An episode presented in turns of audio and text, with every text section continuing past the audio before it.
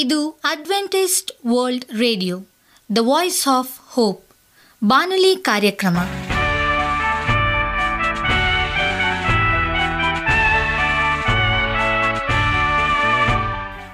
ನಮಸ್ಕಾರ ಪ್ರೀತಿಯ ಕೇಳುಗರೆ, ನಾನು ನಿಮ್ಮ ಆಕಾಂಕ್ಷ ಪಾಲ್. ನಮ್ಮ ನಿಲಯದ ಕನ್ನಡ ಕಾರ್ಯಕ್ರಮಕ್ಕೆ ತಮ್ಮೆಲ್ಲರಿಗೂ ಆತ್ಮೀಯ ಸುಸ್ವಾಗತ. ಮುಂದಿನ ಮೂವತ್ತು ನಿಮಿಷಗಳಲ್ಲಿ ಸುಮಧುರ ಹಾಡುಗಳು ಹಾಗೂ ದೇವರ ವಾಕ್ಯವನ್ನು ಕೇಳೋಣ. ಈ ಕಾರ್ಯಕ್ರಮವು ನಿಮಗೆ ಸಂತೋಷ ತರಲೆಂದು ದೇವರಲ್ಲಿ ಪ್ರಾರ್ಥಿಸುತ್ತೇವೆ. ಈ ಕಾರ್ಯಕ್ರಮದ ಪ್ರಾರಂಭದಲ್ಲಿ ಸುಮಧುರ ಗೀತೆಯನ್ನು ಆಲಿಸೋಣ.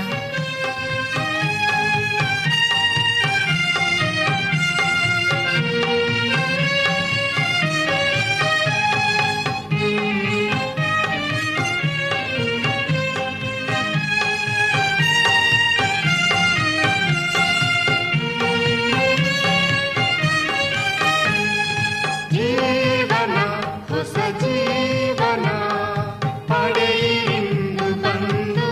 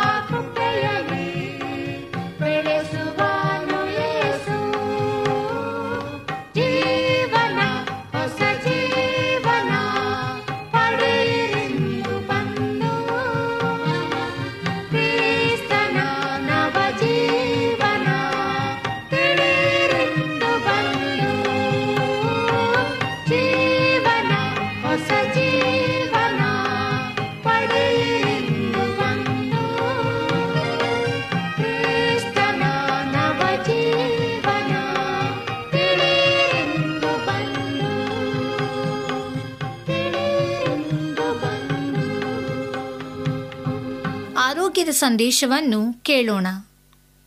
ಅಪಸ್ಮರ ಎಂದರೆ ಪಿಟ್ಸ್. ಇಂದು ಜನಸಾಮಾನ್ಯವಾಗಿರುವ ರೋಗಗಳಲ್ಲಿ ಒಂದು ಎಂಬುದಾಗಿದೆ. ಒಂದು ಕಾಲದಲ್ಲಿ ಅಪಸ್ಮರ ಪೀಡಿತರನ್ನು ಸಾಮಾಜಿಕವಾಗಿ ಬಹಿಷ್ಕರಿಸುವ ಅನಾಚಾರವು ರೂಢಿಯಲ್ಲಿತ್ತು. ಇಂದು ವೈದ್ಯ ವಿಜ್ಞಾನಗಳಲ್ಲಿ ಸಾಕಷ್ಟು ಸಂಶೋಧನೆಗಳಾಗಿವೆ. ಆರೋಗ್ಯಕರ ಜೀವನ ಶೈಲಿ, ಆಹಾರ ಪದ್ಧತಿ, ನಿಯಮಿತ ನಿದ್ದೆ, ವಿಶ್ರಾಂತಿ ಹಾಗೂ ಧನಾತ್ಮಕ ಮನಸ್ಥಿತಿಯಿಂದ ಅಪಸ್ಮರ ಪೀಡಿತರೂ ಸಹ ಎಲ್ಲರಂತೆ ಸಹಾಯ ಜೀವಿಯಾಗಿ ನಡೆಸಬಹುದು. ಅಪಸ್ಮರವು ಅನುದಿನದಿಂದಲೂ ಮನಕುಲಕ್ಕೆ ಬಂದಿರುವಂತಹ ವ್ಯಾಧಿ. ಮೊದಮೊದಲು ಅದಕ್ಕೆ ಅಗೋಚರ ಶಕ್ತಿಗಳು ಕಾರಣವೆಂದು ತಿಳಿದು ಧಾರ್ಮಿಕ ಆಚರಣೆಗಳ ಮುಖಾಂತರ ಪರಿಹಾರಕ್ಕೆ ಪ್ರಯತ್ನಿಸಲಾಗುತ್ತಿತ್ತು. ರೋಗಗ್ರಸ್ತರನ್ನು ಸಾಮಾಜಿಕವಾಗಿ ಕೀಳಾಗಿ ಕಾಣುತ್ತಿತ್ತು. ಆದರೆ ಕ್ರಿಸ್ತಪೂರ್ವ ನಾಲ್ಕು ಸಾವಿರದ ಐನೂರರಿಂದ ಸಾವಿರದ ಐನೂರರಲ್ಲಿಯೇ ಭಾರತೀಯ ವೈದ್ಯಕೀಯ ಪದ್ಧತಿಗಳಲ್ಲಿ ಮೂರ್ಛೆ ರೋಗವು ಜೈವಿಕ ಹಾಗೂ ಮೆದುಳಿನ ರಚನಾತ್ಮಕ ತೊಂದರೆಯಿಂದ ಉಂಟಾಗುತ್ತದೆ ಎಂಬ ಪರಿಕಲ್ಪನೆಯಾಯಿತು.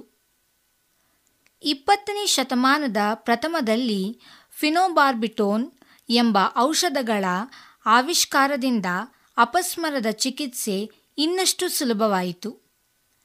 ಇಪ್ಪತ್ತನೇ ಶತಮಾನದ ಉತ್ತರಾಂಧ್ರದಲ್ಲಿ C T scans, A R I ಮುಂತಾದ ಸ್ಕ್ಯಾನಿಂಗ್ ಪ್ರಕಾರಗಳಲ್ಲಿ ಎಲ್ಲ ರೀತಿಯ ಅಪಸ್ಮರಗಳನ್ನು ಸುಲಭವಾಗಿ ಹಾಗೂ ಕ್ಷಿಪ್ರವಾಗಿ ಕಂಡುಬರ್ ಕಂಡುಹಿಡಿಯಬಹುದಾಗಿದೆ. ಸಾಮಾನ್ಯವಾಗಿ ಸಂಪೂರ್ಣ ದೇಹದ ಮೇಲೆ ಪರಿಣಾಮ ಬೀರುವ ವಿಧ. ಈ ಬಗೆಯಲ್ಲಿ ಕೈ, ಕಾಲು ಹಾಗೂ ಸಂಪೂರ್ಣ ದೇಹ ಸ್ವಾಧೀನ ಕಳೆದುಕೊಂಡು ವಿಪರೀತ ಚಲನೆ ಉಂಟಾಗುತ್ತದೆ. ಕಣ್ಣುಗುಡ್ಡೆಗಳು ಮೇಲಕ್ಕೆ ಹೊರಳಿ ನಾಲಿಗೆ ಕಚ್ಚಿಕೊಳ್ಳುವ ಸಾಧ್ಯತೆ ಇರುತ್ತದೆ. ಜ್ಞಾನೀಕ ಸ್ಥಿತಿಯಲ್ಲಿ ಇರುವುದಿಲ್ಲ. ಮೂತ್ರಗಳ ವಿಸರ್ಜನೆಯಾಗಬಹುದು. ವ್ಯಕ್ತಿಗೆ ಕೆಲವು ಸಮಯದವರೆಗೂ ಗೊಂದಲ ಉಂಟಾಗಬಹುದು. ದೇಹದ ಒಂದು ಒಂದು ಭಾಗವನ್ನು ಮಾತ್ರ ಪರಿಣಾಮ ಬೀರುವ ವಿಧ. ಈ ಬಗೆಯಲ್ಲಿ ದೇಹದ ಒಂದು ಭಾಗ ಮಾತ್ರ ವಿಪರೀತ ಚಲನೆಯಲ್ಲಿರುತ್ತದೆ. ಅಪೂರ್ಣ ವಿಧ. ಈ ಬಗೆಯಲ್ಲಿ ವ್ಯಕ್ತಿಯ ನಡವಳಿಕೆ ವಿಚಿತ್ರವಾಗಿರುತ್ತದೆ. ಆತ ಆ ಸಮಯದಲ್ಲಿ ಕಳೆದು ಹೋದವರಂತೆ ನಟಿಸಬಹುದು. ಅಲ್ಲಿಂದ ಎದ್ದು ಓಡ ಹೋಗಬಹುದು. ಇಲ್ಲವೇ ಸಾಮಾಜಿಕವಾಗಿ ಅಸಂಬದ್ಧವಾಗಿ ನಡೆದುಕೊಳ್ಳಬಹುದು. ಜ್ವರಕ್ಕೆ ಸಂಬಂಧಿಸಿದ ಅಪಸ್ಮರ ಇದು ಸರ್ವೇಸಾಮಾನ್ಯವಾಗಿದ್ದು ಮಕ್ಕಳಲ್ಲಿ ಕಾಣಿಸಿಕೊಳ್ಳುತ್ತದೆ. ಜ್ವರದಿಂದ ದೇಹದ ಉಷ್ಣತೆ ಹೆಚ್ಚಾದಾಗ ಮೂರ್ಛೆ ರೋಗ ಕಾಣಿಸಿಕೊಳ್ಳುತ್ತದೆ. ಜ್ವರವಿದ್ದಾಗ ಕೂಡಲೇ ತಾಪಮಾನವನ್ನು ನಿಯಂತ್ರಣಕ್ಕೆ ತರುವುದರಿಂದ ಮೂರ್ಛೆಯನ್ನು ನಿಯಂತ್ರಿಸಬಹುದು. ಗುಣಲಕ್ಷಣಗಳು: ಬಿಸಿನೀರಿನಿಂದ ತಲೆಸ್ನಾನ ಮಾಡಿದಾಗ ಪ್ರಜ್ಞೆ ತಪ್ಪುವುದು, ಕಾಲು ಕೈಗಳು ವಿಪರೀತ ಚಲನೆ, ಅಸ್ವಾಭಾವಿಕ ನಡವಳಿಕೆ ಮುಂತಾದವು ಕಂಡುಬರುತ್ತದೆ. ಆ ಘಟನೆಯ ಬಗ್ಗೆ ನೆನಪು ಇರುವುದಿರಲ್ಲ. ಆ ಕಾಯಿಲೆ ಇದ್ದವರು ಬಿಸಿನೀರಿನಿಂದ ತಲೆ ಮೇಲೆ ಸ್ನಾನ ಮಾಡದೆ ಇರುವುದರಿಂದ ಹಾಗೂ ಕೆಲವು ಔಷಧೋಪಚಾರಗಳಿಂದ ನಿಯಂತ್ರಿಸಬಹುದು. ವ್ಯಕ್ತಿಯು ಮೂರ್ಛೆ ಹೋಗಿದ್ದನ್ನು ಕಂಡಾಗ ಏನು ಮಾಡಬೇಕು ಎಂದು ನಿಮ್ಮಲ್ಲಿ ಪ್ರಶ್ನೆ ಇದ್ದರೆ, ವ್ಯಕ್ತಿಯನ್ನು ಅಪಾಯಕಾರಿ ಜಾಗ ಅಥವಾ ವಸ್ತುಗಳಿಂದ, ಎಂದರೆ ಬೆಂಕಿ, ಎತ್ತರದ ಪ್ರದೇಶ, ರಸ್ತೆ ಇತ್ಯಾದಿ ಇವುಗಳಿಂದ ದೂರ ಕೊಂಡೊಯ್ಯಿರಿ ಹಾಗೂ ಇನ್ನಿತರರನ್ನು ಸಹಾಯಕ್ಕಾಗಿ ಕರೆಯಿರಿ. ಧನ್ಯವಾದಗಳು. ನಿಮಗೆ ಸತ್ಯವೇದದ ಬಗ್ಗೆ ಹೆಚ್ಚಿನ ಮಾಹಿತಿ ಬೇಕಾದರೆ ನಮ್ಮ ವಿಳಾಸಕ್ಕೆ ಪತ್ರ ಬರೆಯಿರಿ ಅಥವಾ ದೂರವಾಣಿ ಕರೆ ಮಾಡಿರಿ.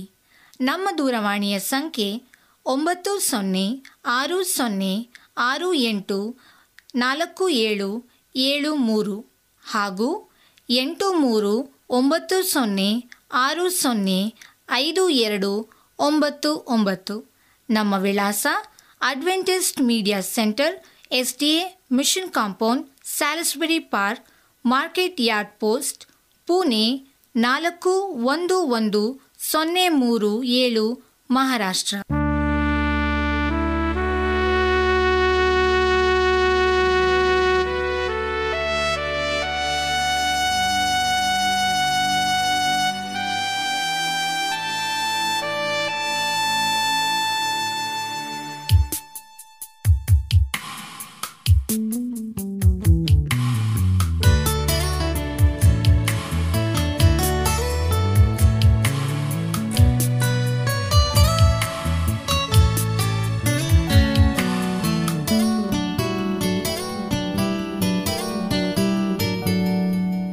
ಜಗದ ಬೆಳಕು ನೀನೇ,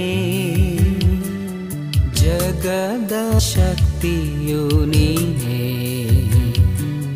ಓ ದೇವ ಪ್ರಭುವೆ ದೇವ ಪುತ್ರನೇ, ನೀನೇ ನನ್ನ ಬೆಳಕು.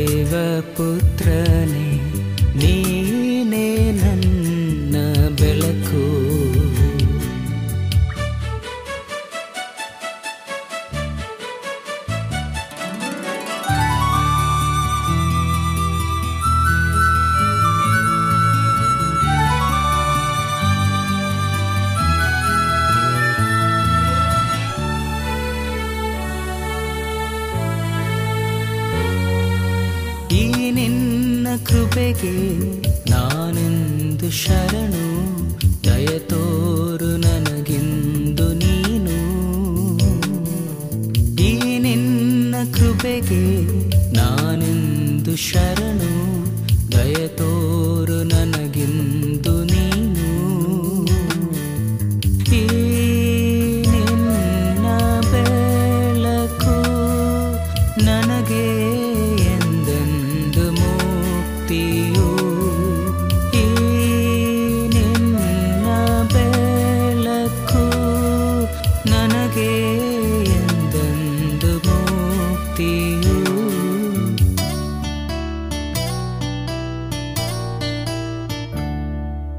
ಜಗದ ಬೆಳಕು ನೀನೇ, ಜಗದ ಶಕ್ತಿಯು ನೀನೇ, ಓ ದೇವ ಪ್ರಭುವೆ ದೇವ ಪುತ್ರನೇ, ನೀನೇ ನನ್ನ ಬೆಳಕು. ಕೈ ಹಿಡಿದು ನನ್ನ ನಡೆಸು, ಜಗದ ಬೆಳಕು ನೀನೇ, ಜಗದ ಬೆಳಕು ನೀನೇ. ನಿಮಗೆ ಸತ್ಯವೇದದ ಬಗ್ಗೆ ಹೆಚ್ಚಿನ ಮಾಹಿತಿ ಬೇಕಾದರೆ ನಮ್ಮ ವಿಳಾಸಕ್ಕೆ ಪತ್ರ ಬರೆಯಿರಿ ಅಥವಾ ದೂರವಾಣಿ ಕರೆ ಮಾಡಿರಿ. ನಮ್ಮ ದೂರವಾಣಿಯ ಸಂಖ್ಯೆ ಒಂಬತ್ತು ಸೊನ್ನೆ ಆರು ಸೊನ್ನೆ ಆರು ಎಂಟು ನಾಲ್ಕು ಏಳು ಏಳು ಮೂರು ಹಾಗೂ ಎಂಟು ಮೂರು ಒಂಬತ್ತು ಸೊನ್ನೆ ಆರು ಸೊನ್ನೆ ಐದು ಎರಡು ಒಂಬತ್ತು ಒಂಬತ್ತು. ನಮ್ಮ ವಿಳಾಸ Adventist media centre, S D A mission compound, Salisbury park, market yard post, Pune ನಾಲ್ಕು ಒಂದು ಒಂದು ಸೊನ್ನೆ ಮೂರು ಏಳು, ಮಹಾರಾಷ್ಟ್ರ.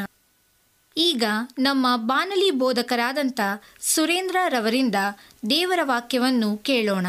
ನಮಸ್ಕಾರ ಆತ್ಮೀಯ ಕೇಳುಗರೆ, ಇದು ಅಡ್ವೆಂಟಿಸ್ಟ್ ವರ್ಲ್ಡ್ ರೇಡಿಯೋ ಅರ್ಪಿಸುವ ಅನುದಿನದ ಮನ್ನಾ ಬಾನುಲಿ ಕಾರ್ಯಕ್ರಮಕ್ಕೆ ತಮ್ಮೆಲ್ಲರಿಗೂ ನಿಮ್ಮ ಬಾನುಲಿ ಬೋಧಕನಾದ ಸುರೇಂದ್ರನು ಮಾಡುವ ನಮಸ್ಕಾರಗಳು.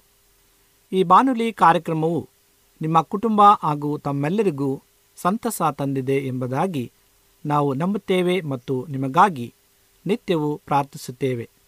ನಿಮ್ಮ ಅನಿಸಿಕೆ ಹಾಗೂ ಸಲಹೆ, ಪ್ರಾರ್ಥನಾ ವಿಜ್ಞಾಪನೆಗಳು ಇರುವುದಾದರೆ ನೀವು ನಮಗೆ ಪತ್ರದ ಮೂಲಕವಾಗಿ ಅಥವಾ ದೂರವಾಣಿ ಮೂಲಕವಾಗಿ ಸಂಧಿಸಬಹುದು. ನಮ್ಮ ದೂರವಾಣಿ ಸಂಖ್ಯೆಯು ಒಂಬತ್ತು ಸೊನ್ನೆ ಆರು ಸೊನ್ನೆ ಆರು ಎಂಟು ನಾಲ್ಕು ಏಳು ಏಳು ಮೂರು ಹಾಗೂ ಒಂಬತ್ತು ಒಂದು ಮೂರು ಒಂಬತ್ತು ಎರಡು ಎರಡು ಮೂರು ಮೂರು ಎಂಟು ಆರು. ನಮ್ಮ email address Surendra John four five six at Gmail dot com. ಈ ರೇಡಿಯೋ ಕಾರ್ಯಕ್ರಮವನ್ನು ನಿಮ್ಮ ಮೊಬೈಲ್ನಲ್ಲಿ ಸಹ ಕೇಳಬಹುದು.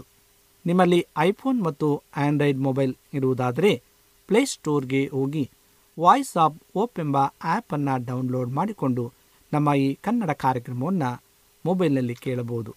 ಈ ಕಾರ್ಯಕ್ರಮದ ಮೂಲಕ ನೀವು ದೇವರ ಆಶೀರ್ವಾದ ಮತ್ತು ಅದ್ಭುತಗಳನ್ನು ಹೊಂದಿರುವುದಾದರೆ ನಿಮ್ಮ ಸಾಕ್ಷಿಯ ಜೀವಿತವನ್ನು ನಮ್ಮ ಕೂಡ ಹಂಚಿಕೊಳ್ಳುವಾಗೆ ತಮ್ಮಲ್ಲಿ ಕೇಳಿಕೊಳ್ಳುತ್ತೇವೆ. ಈ ದಿನ ಸತ್ಯವೇದ ಭಾಗದಿಂದ ಆರಿಸಿಕೊಂಡಂಥ ಭಾಗವು ಅನ್ಫರ್ಗೆಟಬಲ್ ಇವೆಂಟ್, ಮರೆಯಲಾಗದ ಘಟನೆ ಎಂಬ ವಿಷಯವನ್ನು ಕುರಿತು ಧ್ಯಾನ ಮಾಡಿಕೊಳ್ಳೋಣ. ಲೂಕನ ಬರೆದ ಸುವಾರ್ತೆ ಹತ್ತೊಂಬತ್ತನೇ ಅಧ್ಯಾಯ ಐದನೇ ವಚನವನ್ನು ಕುರಿತು ಧ್ಯಾನಿಸುವ. ಜಕ್ಕಾಯನೇ, ತಟ್ಟನೆ ಇಳಿದು ಬಾ, ನಾನು ಈವತ್ತು ನಿನ್ನ ಮನೆಯಲ್ಲಿ ಇಳುಕೊಳ್ಳಬೇಕು ಎಂದು ಹೇಳಿದನು. ನಮ್ಮ ಒಬ್ಬೊಬ್ಬರ ಜೀವಿತದಲ್ಲೂ ಮರೆಯಲಾರದಂಥ ಯಾವುದೋ ಒಂದು ಮುಖ್ಯವಾದ ಘಟನೆ ನಡೆದಿರುತ್ತದೆ. ಪ್ರತಿ ಒಬ್ಬೊಬ್ಬರ ಜೀವಿತದಲ್ಲೂ ಸಹ ಒಂದಲ್ಲ ಒಂದು ರೀತಿಯಾದಂಥ ಘಟನೆಗಳು ಸಂಭವಿಸುವಂಥದ್ದಾಗಿದೆ. ಅದು ಲೌಕಿಕ ಸಂಬಂಧವಾದ ಘಟನೆಯಾಗಿರ್ಬೋದು ಅಥವಾ ಆತ್ಮೀಕ ಸಂಬಂಧವಾದಂಥ ಘಟನೆಯಾಗಿರ್ಬೋದು. ಆದರೆ ಪ್ರತಿಯೊಬ್ಬೊಬ್ಬರೂ ಸಹ ಒಂದಲ್ಲ ಒಂದು ರೀತಿಯಾದಂಥ ಆ ಒಂದು ಮರೆಯಲಾಗದಂಥ ಘಟನೆಯನ್ನು ಅವರು ಅನುಭವಿಸಿರುತ್ತಾರೆ. ದಾವಿದನು ಗೊಲಿಯಾತನನ್ನು ಎದುರಿಸಿ ನಿಂತು ಜಯಗಳಿಸಿದ್ದು ಮರೆಯಲಾಗದಂಥ ಘಟನೆಯಾಗಿದೆ. ಏಕೆಂದರೆ ಆತನು ಇಸ್ರಾಯೇಲ್ ಜನಗಳನ್ನು ನಿಂದಿಸುವಂಥ ಸಮಯದಲ್ಲಿ ಯಾರೂ ಸಹ ಆತನ ಮುಂದೆ ಹೋಗದ ಸ್ಥಿತಿಯಲ್ಲಿರುವಂಥ ಸಮಯದಲ್ಲಿ ದಾವಿದನು ಮುಂದೆ ಹೋಗಿ ಆತನನ್ನು ಜಯಗಳಿಸಿದ್ದಂತೂ ಅದು ಮರೆಯಲಾಗದಂಥ ಘಟನೆಯಾಗಿದೆ. ಶದ್ರಕ್, ಮೇಷಕ್, ಅಬೇದ್ನೆಗೋ ಸಹ ಅಗ್ನಿ ಜ್ವಾಲೆಯಲ್ಲಿ ದೇವಕುಮಾರನೊಂದಿಗೆ ಸಂಚರಿಸಿದ್ದು ಮತ್ತು ದಾನಿಯೇಲನು ಸಿಂಹದ ಗವಿಯಲ್ಲಿ ಹಾಕಿದಾಗ ನಡೆದದ್ದು, ಪೌಲನ ಜೀವಿತದಲ್ಲಿ ದಮಸ್ಕ ಬೀದಿಯಲ್ಲಿ ಕರ್ತನು ತನ್ನ ಮಹಿಮೆಯ ಬೆಳಕಿನೊಂದಿಗೆ ಅವನನ್ನು ಸಂಧಿಸಿದ್ದು, ಈ ಎಲ್ಲ ಘಟನೆಗಳು ಸಹ ಮರೆಯಲಾಗದಂಥ ಸಂಭವಗಳಾಗಿವೆ. ಆದ್ದರಿಂದಲೇ ದೇವರು ನಮ್ಮನ್ನು ಆತನು ಎಂದಿಗೂ ಮರೆಯುವುದಿಲ್ಲ ಎಂಬುದಾಗಿ ಆ ಭರವಸೆಯನ್ನು ಕೊಟ್ಟಿರುವಂತನಾಗಿದ್ದಾನೆ. ಪ್ರಿಯ ಸಹೋದರ ಸಹೋದರಿಯರೇ, ಅದರಂತೆಯೇ ಯೇಸು ಎಂಥವನು ಎಂದು ತಿಳಿಯಲು ಜಕ್ಕಾಯನು ಆಲದ ಮರದ ಮೇಲೆ ಹತ್ತಿ ಕುಳಿತಾಗ ಯೇಸು ಕ್ರಿಸ್ತನು ಆ ಸ್ಥಳಕ್ಕೆ ಬಂದು, ಜಕ್ಕಾಯನೇ, ತಟ್ಟನೆ ಇಳಿದು ಬಾ, ನಾನು ಈವತ್ತು ನಿನ್ನ ಮನೆಯಲ್ಲಿ ಇಳುಕೊಳ್ಳಬೇಕು ಎಂದು ಹೇಳಿದನು. ಜಕ್ಕಾಯನ ಜೀವಿತದಲ್ಲಿ ಮರೆಯಲಾಗದಂಥ ಇದು ಘಟನೆಯಾಗಿತ್ತು. ಆತನು ಊಹಿಸಲಾರದಂಥ ಘಟನೆಯಾಗಿತ್ತು. ಯಾಕೆಂದರೆ ಯೇಸು ಸ್ವಾಮಿ ಹೇಳಿದಂಥ ಮಾತು, ಇಂದು ನಿನ್ನ ಮನೆಯಲ್ಲಿ ನಾನು ಇಳಿದುಕೊಳ್ಳಬೇಕು ಎಂಬ ವಿಷಯವನ್ನು ಕೇಳಿ ಆತನಿಗೆ ಸಂತೋಷವು ಉಂಟಾಯಿತು ಎಂಬುದಾಗಿ. ಪರಲೋಕದಿಂದ ಭೂಮಿಗೆ ಇಳಿದು ಬಂದ ದೇವಕುಮಾರನಾದ ಕ್ರಿಸ್ತನು ತಾನೇ ಒಂದು ವಿಶೇಷ ಕರೆಯನ್ನು ಜಕ್ಕಾಯನಿಗೆ ಕೊಟ್ಟನು. ಅದು ಕೃಪೆಯ ಕರೆಯಾಗಿದೆ, ನಿತ್ಯವಾದ ಕರೆಯಾಗಿದೆ. ಜಕ್ಕಾಯನು ಯಾರು? ಅವನೊಬ್ಬ ಸುಂಕದವನು. ಅಂದು ಸುಂಕ ವಸೂಲಿ ಮಾಡುವವರನ್ನು ಯೆಹೂದ್ಯ ಸಮಾಜ ಪಾಪಿಗಳೆಂದು ಎಣಿಸುತ್ತಿತ್ತು. ಜಕ್ಕಾಯನ ಜೀವಿತದಲ್ಲಿ ಈ ಮರೆಯಲಾಗದ ಘಟನೆ ಸಂಭವಿಸಲು ಇದ್ದದ್ದು ಒಂದೇ ಕಾರಣ, ಅದೇ ಅವನೊಳಗಿದ್ದ ಯೇಸು ಎಂಥವನೋ ಎಂಬುದನ್ನು ತಿಳಿಯಬೇಕೆಂಬ ಆ ಛಲ ಅಥವಾ ಅವನಲ್ಲಿದ್ದಂಥ ಆ ಒಂದು ದಾಹ ಅದು ಅವನಿಗೆ ಭಾಗ್ಯಕರವಾದಂಥ ಅನುಭವಕ್ಕೆ ನಡೆಸಿತು. ಯೇಸು ಕರೆದ ಕೂಡಲೇ ಜಕ್ಕಾಯನು ತಡಮಾಡದೆ ಇಳಿದು ಬಂದನು. ಯೇಸುವಿನೊಂದಿಗೆ ಹೋಗುವಾಗ ಜಕ್ಕಾಯನೊಳಗೆ ತನ್ನ ಪಾಪದ ಅರಿವು ಉಂಟಾಯಿತು. ಆದ್ದರಿಂದಲೇ ತಾನು ಅನ್ಯಾಯದಿಂದ ಯಾರಿಂದ ಏನಾದರೂ ಎಳೆದುಕೊಂಡಿದ್ದೆಯಾದರೆ ನಾಲ್ಕರಷ್ಟು ಹಿಂದಕ್ಕೆ ಕೊಡುತ್ತೇನೆ ಎಂದು ಹೇಳಿದನು ಎಂಬುದಾಗಿ ಲೂಕನ ಬರೆದ ಸುವಾರ್ತೆ ಹತ್ತೊಂಬತ್ತನೇ ಅಧ್ಯಾಯ ಎಂಟನೇ ವಚನದಲ್ಲಿ ಬಹಳ ಸ್ಪಷ್ಟವಾಗಿ ದೇವರ ವಾಕ್ಯವು ನಮಗೆ ತಿಳಿಸುವಂಥದ್ದಾಗಿದೆ. ಪ್ರಿಯ ಆತ್ಮೀಯ ಸಹೋದರ ಸಹೋದರರೇ, ಇಂದು ನಾವು ಈ ವಾಕ್ಯಗಳನ್ನು ಕೇಳುವಾಗ ನಮ್ಮಲ್ಲಿ ಏನೋ ಒಂದು ರೀತಿಯಾದಂಥ ನವಚೈತನ್ಯವು ಉಂಟಾಗುವಂಥದ್ದಾಗಿದೆ. ಯಾಕೆಂದರೆ ಯೇಸು ಸ್ವಾಮಿ ಆ ಜಕ್ಕಾಯನನ್ನು ಕರೆದಾಗೆ ಜಕ್ಕಾಯನೇ ತಟ್ಟನೆ ಹಿಡಿದು ಬಾ, ಇವತ್ತು ನಿನ್ನ ಮನೆಯಲ್ಲಿ ಇಳುಕೊಳ್ಳಬೇಕು ಎಂಬುದಾಗಿ ಕರೆಯುವಾಗ ಇಂದು ಈ ವಾಕ್ಯವನ್ನು ಕೇಳುತ್ತಿರುವಂಥ ಪ್ರತಿ ಒಬ್ಬೊಬ್ಬರ ಹೃದಯದಲ್ಲಿ ಯೇಸು ಕ್ರಿಸ್ತನು ಆತನು ಕರೆಯುವಂತನಾಗಿದ್ದಾನೆ. ಆತ ನಿಮ್ಮ ಸಂಗಡ ಮಾತನಾಡುವಂತನಾಗಿದ್ದಾನೆ. ನಿಮ್ಮ ಜೀವಿತದಲ್ಲಿ ಈ ದಿನ ಮರೆಯಲಾಗದಂಥ ಒಂದು ಘಟನೆಯು ಸಂಭವಿಸುವಂಥದ್ದಾಗಿದೆ. ದೇವ ಮಕ್ಕಳೇ, ಯೇಸು ಕ್ರಿಸ್ತನು ಎಂಥವನು ಎಂಬುದನ್ನು ತಿಳಿಯಲು ನಿಮ್ಮ ಹೃದಯವನ್ನು ಆತನ ಕಡೆಗೆ ತಿರುಗಿಸುವುದಾದರೆ ಅದು ನಿಮಗೆ ಪಾಪ ಕ್ಷಮಾಪಣೆಯನ್ನು, ರಕ್ಷಣೆಯ ಸಂತೋಷವನ್ನು ತಂದುಕೊಡುವುದು ಮಾತ್ರವಲ್ಲ, ಆತನು ನಿಮ್ಮೊಂದಿಗೂ ನಿಮ್ಮ ಮನೆಯಲ್ಲಿ ಸದಾಕಾಲವೂ ವಾಸ ಮಾಡುವಂತನಾಗಿದ್ದಾನೆ. ನೀವು ಮಾಡುವಂಥ ಪ್ರತಿಯೊಂದು ಕಾರ್ಯಗಳನ್ನು ದೇವರು ಯಶಸ್ಸನ್ನು ಕೊಡುವಂತನಾಗಿದ್ದಾನೆ. ನಿಮ್ಮ ಕುಟುಂಬದಲ್ಲಿ ಸಮಾಧಾನವು ಉಂಟಾಗುವಂಥದ್ದಾಗಿದೆ. ಸಂತೋಷದಿಂದ ನಿಮ್ಮ ಕುಟುಂಬದಲ್ಲಿ ಜೀವಿತದಲ್ಲಿ ಜೀವಿಸುವಂಥರಾಗಿದ್ದಾರೆ. ಲೂಕನ ಬರೆದ ಸುವಾರ್ತೆ ಹದಿನೈದನೇ ಅಧ್ಯಾಯ ಹತ್ತನೇ ವಚನದಲ್ಲಿ ಒಬ್ಬ ಪಾಪಿಯು ದೇವರ ಕಡೆಗೆ ತಿಳಿದುಕೊಳ್ಳುವ ವಿಷಯದಲ್ಲಿ ದೇವದೂತರ ಮುಂದೆ ಸಂತೋಷವಾಗುವುದೆಂದು ನಿಮಗೆ ಹೇಳುತ್ತೇನೆ ಎಂಬುದಾಗಿ. ಇಂದು ನಾವು ಒಂದು ವೇಳೆ ದೇವರ ವಿರುದ್ಧವಾಗಿ ನಾವು ನಡೆದಂಥ ಪಕ್ಷದಲ್ಲಿ, ನಾವು ಆ ದಾರಿ ಕೆಟ್ಟದಾಗಿರ್ತಕ್ಕಂಥ ಪಕ್ಷದಲ್ಲಿ ನಾವು ಇಂದು ನಮ್ಮ ದಾರಿಯನ್ನು ಬದಲಾಯಿಸಿಕೊಳ್ಳುವ ಕರ್ತನು ನಮ್ಮನ್ನು ಕರೆಯುವಂತನಾಗಿದ್ದಾನೆ. ಮಗನೇ ಮಗಳೇ, ನೀವೆಲ್ಲರೂ ನನ್ನ ಬಳಿಗೆ ಬನ್ನಿರಿ, ನಾನು ನಿಮಗೆ ವಿಶ್ರಾಂತಿಯನ್ನು ಕೊಡುತ್ತೇನೆ ಎಂಬುದಾಗಿ ಹೇಳುವಾಗ ಇನ್ನು ಪ್ರತಿಯೊಬ್ಬೊಬ್ಬರೂ ಸಹ ನಾವು ಈ ವಾಕ್ಯದ ಆಧರಣೆಯಿಂದ ನಾವು ಆತನ ಬಳಿಗೆ ಬಂದು ಆತನು ಕೊಡುವಂಥ ಸಮಾಧಾನ, ವಿಶ್ರಾಂತಿಯನ್ನು ತೆಗೆದುಕೊಂಡು ಆ ಒಂದು ಮರೆಯಲಾಗದಂಥ ಘಟನೆಯನ್ನು ನಾವೆಲ್ಲರೂ ನೆನಪಿಸಿಕೊಳ್ಳುವ. ಆ ಘಟನೆ ನಿಮ್ಮ ಜೀವಿತದಲ್ಲಿ ಅನುಭವಕ್ಕೆ ಬರಲಿ ಮತ್ತು ದೇವರು ನಿಮ್ಮನ್ನು ಆಶೀರ್ವಾದ ಮಾಡಲಿ ಎಂಬುದಾಗಿ ಇಂದು ನಿಮ್ಮೆಲ್ಲರನ್ನ ಹಾರೈಸುತ್ತಾ ಈ ಸಮಯದಲ್ಲಿ ನಮ್ಮ ಕಣ್ಣುಗಳನ್ನು ಮುಚ್ಚಿ ನಾವು ದೇವರೊಟ್ಟಿಗೆ ಪ್ರಾರ್ಥನೆಯನ್ನು ಮಾಡಿಕೊಳ್ಳೋಣ. ನಮ್ಮನ್ನು ಬಹಳವಾಗಿ ಪ್ರೀತಿಸುವಂಥ ಪರಲೋಕದ ತಂದೆಯಾದ ದೇವರೇ, ನಿನಗೆ ಸ್ತೋತ್ರವನ್ನು ಸಲ್ಲಿಸ್ತೇವೆ. ನೀನು ಕೊಟ್ಟಂಥ ಎಲ್ಲ ಆಶೀರ್ವಾದಕ್ಕಾಗಿ ಸ್ತೋತ್ರ. ಒಬ್ಬ ಮರೆಯಲಾಗದ ಘಟನೆ ಎಂಬ ವಿಷಯವನ್ನು ಕುರಿತು ಧ್ಯಾನ ಮಾಡಲು ಕೊಟ್ಟಂಥ ಅಮೂಲ್ಯವಾದಂಥ ಸಮಯಕ್ಕಾಗಿ ಸ್ತೋತ್ರ. ಈ ವಾಕ್ಯಗಳನ್ನು ಕೇಳುತ್ತಿರುವಂಥ ಪ್ರತಿಯೊಬ್ಬೊಬ್ಬ ನಿನ್ನ ಪ್ರಿಯ ಮಕ್ಕಳನ್ನು ಆಶೀರ್ವಾದ ಮಾಡು. ಅವರ ಜೀವಿತದಲ್ಲಿ ಸ್ವಾಮಿ ಸಂತೋಷ, ಸಮಾಧಾನ, ನೆಮ್ಮದಿಯನ್ನು ಕರುಣಿಸು ರಾಜ. ನಿನ್ನೇ ದೃಷ್ಟಿಸಿ ನಿನ್ನಲ್ಲೇ ಅವರು ಬೆಳಕನ್ನು ಕಂಡುಕೊಳ್ಳುವಂತೆ ನೀನು ಸಹಾಯ ಮಾಡು. ಮತ್ತೊಮ್ಮೆ ತಲೆಬಾಗಿರ್ತಕ್ಕಂಥ ಪ್ರತಿಯೊಬ್ಬೊಬ್ಬರನ್ನು ಹಾಗೂ ಈ ವಾಕ್ಯಗಳನ್ನು ಕೇಳುವಂಥ ಎಲ್ಲರನ್ನು ನೀನು ಆಶ್ರಯಿಸಿ ಬಲಪಡಿಸಿ ನಿನ್ನ ಕೃಪೆಯಲ್ಲಿ ತುಂಬಿಸಬೇಕಾಗಿ ಯೇಸು ಕ್ರಿಸ್ತನ ಮುದ್ದಾದ ನಾಮದಲ್ಲಿ ಬೇಡಿಕೊಳ್ಳುತ್ತೇವೆ ತಂದೆಯೇ, ಆಮೇನ್. ನಿಮಗೆ ಸತ್ಯವೇದದ ಬಗ್ಗೆ ಹೆಚ್ಚಿನ ಮಾಹಿತಿ ಬೇಕಾದರೆ ನಮ್ಮ ವಿಳಾಸಕ್ಕೆ ಪತ್ರ ಬರೆಯಿರಿ ಅಥವಾ ದೂರವಾಣಿ ಕರೆ ಮಾಡಿರಿ. ನಮ್ಮ ದೂರವಾಣಿಯ ಸಂಖ್ಯೆ ಒಂಬತ್ತು ಸೊನ್ನೆ ಆರು ಸೊನ್ನೆ ಆರು ಎಂಟು ನಾಲ್ಕು ಏಳು ಏಳು ಮೂರು ಹಾಗೂ ಎಂಟು ಮೂರು ಒಂಬತ್ತು ಸೊನ್ನೆ ಆರು ಸೊನ್ನೆ ಐದು ಎರಡು ಒಂಬತ್ತು ಒಂಬತ್ತು. ನಮ್ಮ ವಿಳಾಸ Adventist media centre, S D A mission compound, Salisbury park, market yard post, Pune ನಾಲ್ಕು ಒಂದು ಒಂದು ಸೊನ್ನೆ ಮೂರು ಏಳು, ಮಹಾರಾಷ್ಟ್ರ. ಮತ್ತೆ ಮುಂದಿನ ಕಾರ್ಯಕ್ರಮದಲ್ಲಿ ಭೇಟಿಯಾಗುವ. ನಮಸ್ಕಾರಗಳು.